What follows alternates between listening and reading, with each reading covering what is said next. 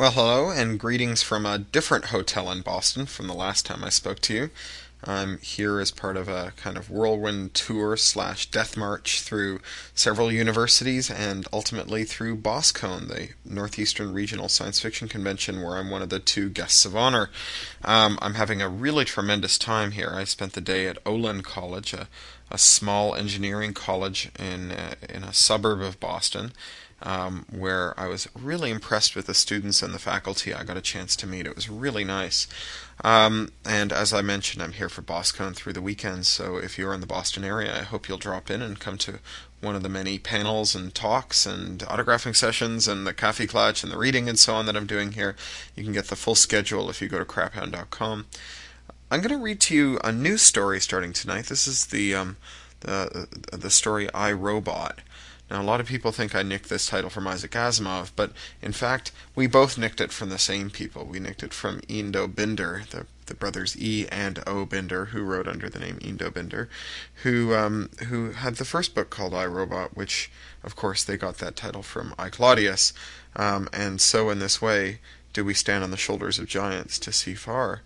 Um, this story was originally published in a magazine called, an online magazine, now sadly, uh, which has ceased publication, although their archives are still online, called The Infinite Matrix, just this year. And it's a finalist for two awards this year the British Science Fiction Award and the Locus Award for Best Novelette. So without further ado, here is part one of the I Robot podcast. I Robot by Cory Doctorow.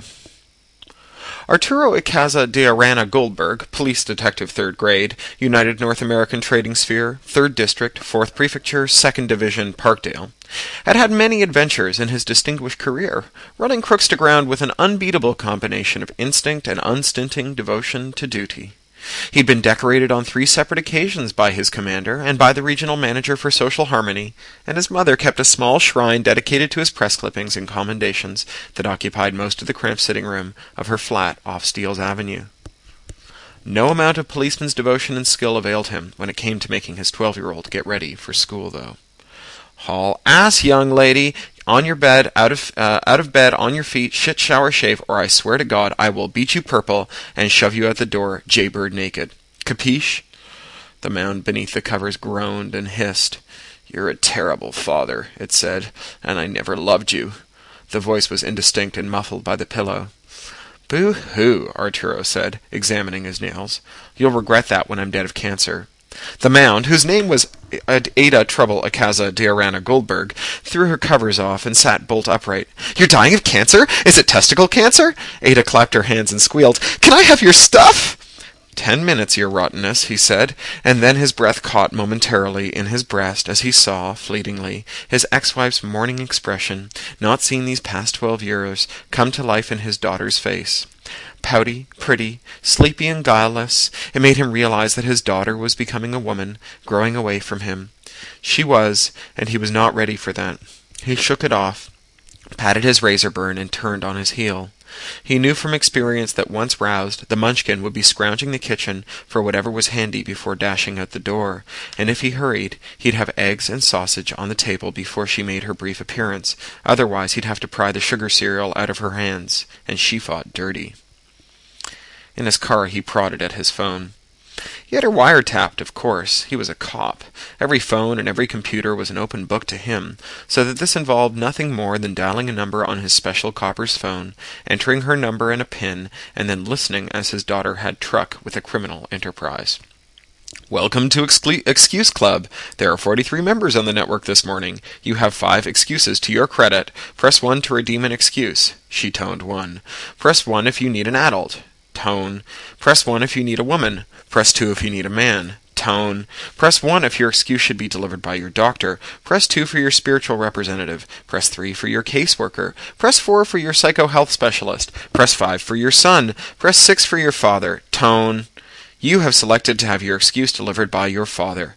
Press 1 if this, if this excuse is intended for your caseworker. Press 2 for your psychohealth specialist. Press 3 for your principal. Tone. Please dictate your excuse at the sound of the beep. When you have finished, press the pound key. This is Detective Arturo Icaza de Arana Goldberg. My daughter was sick in the night, and I've let her sleep in. She'll be in for lunchtime. Tone. Press 1 to hear your message. Press 2 to have your message dispatched to a network member. Tone. Thank you. The pen trace data scrolled up Arturo's phone. Number called, originating number, call time.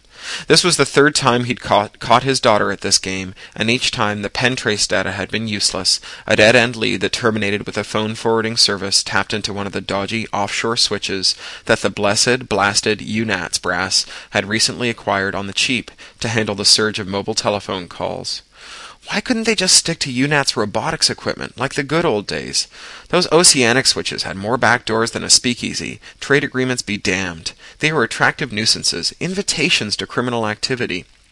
Arturo fumed and drummed his fingers on the steering wheel. Each time he'd caught Ada at this, she'd used the extra time to crawl back into bed for a leisurely morning. But who knew if today was the day that she took her liberty and went downtown with it, to some parental nightmare of a drug den, some place where the old pervert chicken hawks hung out, hung out the kind of men he arrested in the burlesque house raids, men who masturbated into their hats under their tables and then put them back on their shining pates, dripping cold disease serum onto their scalps. He clenched his hands on the steering wheel and cursed.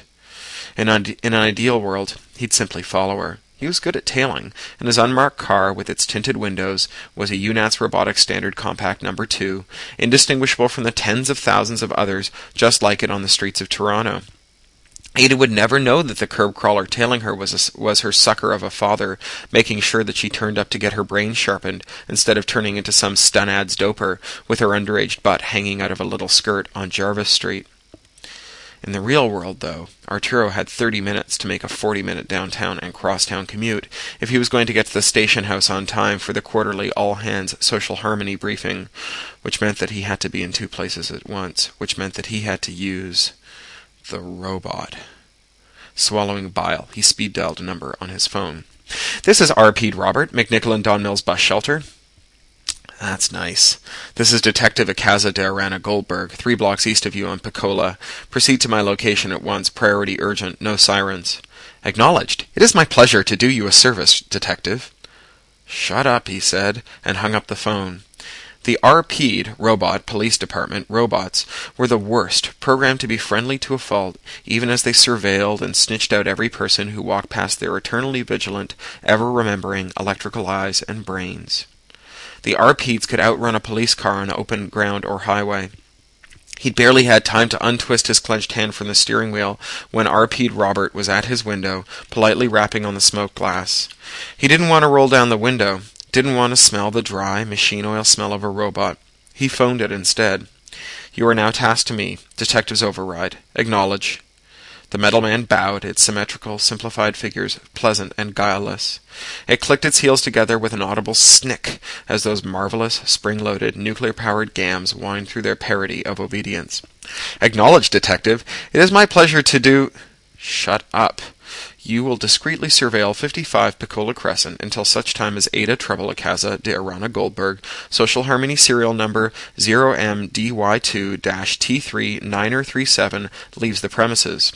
Then you will maintain discreet surveillance.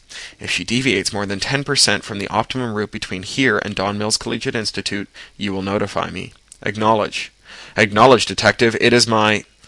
He hung up and told the UNATS robotics mechanism running his car to get him down to the station house as fast as, he, as it could, angry with himself and with Ada, whose middle name was Trouble after all, for making him deal with a robot before he'd had his morning meditation and destim st- session.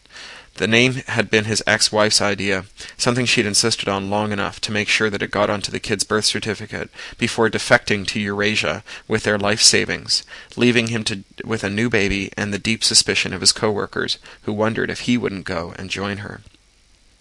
His ex-wife. He hadn't thought of her in years. Well, months. Weeks, certainly. Minutes? She'd been a brilliant computer scientist, the valedictorian of her positronic complexity engineering class at the UNATS Robotics School at the University of Toronto. Dumping her husband and her daughter was bad enough, but the worst of it was that she'd dumped her country and its way of life. Now she was ensconced in her own research lab in Beijing, the kind of runaway positronics that made the loathsome robots of UNATS look categorically beneficent under her thumb. He itched to wiretap her, to read her email, or listen in on her phone conversations. He could have done that when they were still together, but he never had. If he had, he would have found out what she was planning. He could have talked her out of it. And then what, Artie? said the nagging voice in his head. Arrest her if she wouldn't listen to you? March her down to the station house in handcuffs and have her put away for treason? Send her to the re-education camp with your little daughter still in her belly? Shut up, he told the nagging voice, which had a robotic quality to it for all its sneering cruelty, a tenor of the syrupy false friendliness of robots. He called up the pen trace data and texted it to the Freak Squad. They had bots that handled this kind of routine work, and they texted him back in an instant. He remembered when that kind of query could take a couple hours, and he liked the fast response. But what about the conversations he'd have had with the phone cop who called him back? The camaraderie, the back and forth? Trace terminates with a service virtual service circuit at switch PNG.433 GKRJC.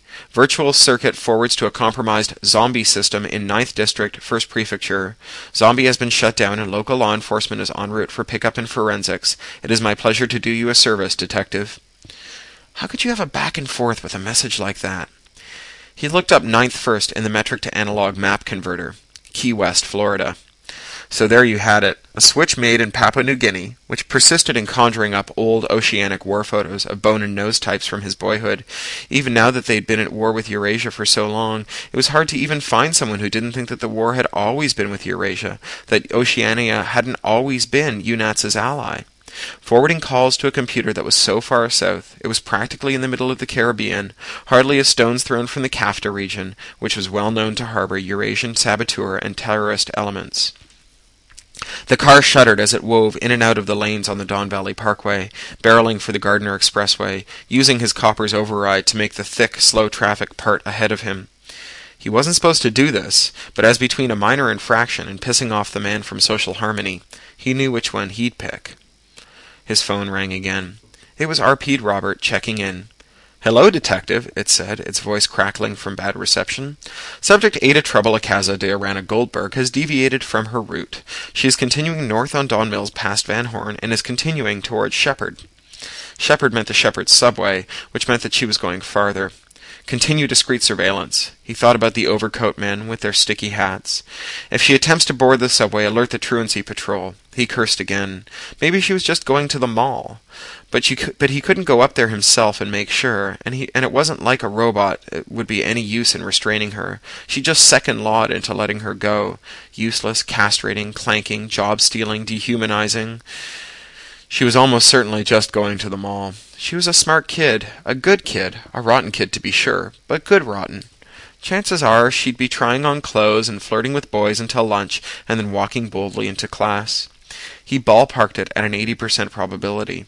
If it had been a perp, 80% might have been good enough. But this was his Ada. Damn it. He had ten minutes until the social harmony meeting started, and he was still fifteen minutes away from the station house, and twenty from Ada. Tail her, he said. Just tail her. Keep me up to date on your location at 90 second intervals. It is my pleasure to. He dropped the phone on the passenger seat and went back to fretting about the social harmony meeting.